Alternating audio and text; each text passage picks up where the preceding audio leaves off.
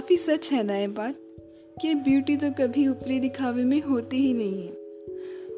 अक्सर खूबसूरती तो किसी चीज़ के वजूद में, किसी इंसान के लाइफ की गहराइयों में होती है, लेकिन आई थिंक वहाँ तक तो हम कभी पहुँच ही नहीं पाते।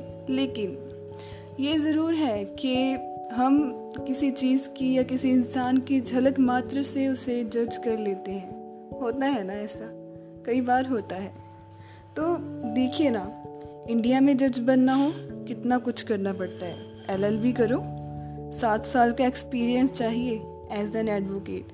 कितना मुश्किल है यार, कितना टाइम लगता है।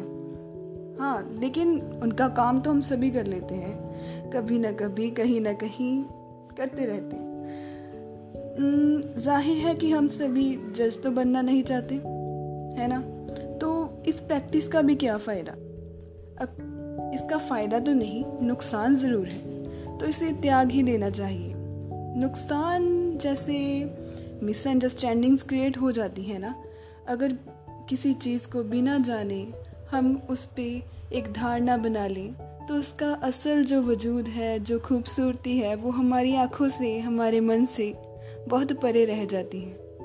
तो इस दुनिया में हर इंसान कोई ना कोई चैलेंज फेस कर रहा है, अपनी ज़िंदगी में कोई ना कोई लड़ाई लड़ रहा है। तो अच्छा ना होगा कि हम अपने दिल में काइंडनेस एंड प्यार भरे सबके लिए और अपनी पर्सनैलिटी को ऐसा बनाएं कि दूसरे हमारे आसपास होने पर अच्छा महसूस करें। कितनी प्यारी बात होगी ना ये।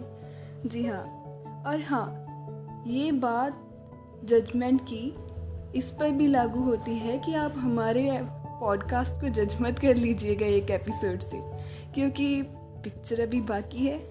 तो अगले एपिसोड में आएंगे, फिर मुलाकात होगी एक प्यारी सी कहानी के साथ इसी टॉपिक पर। तब तक के लिए टेक केयर, बाय बाय।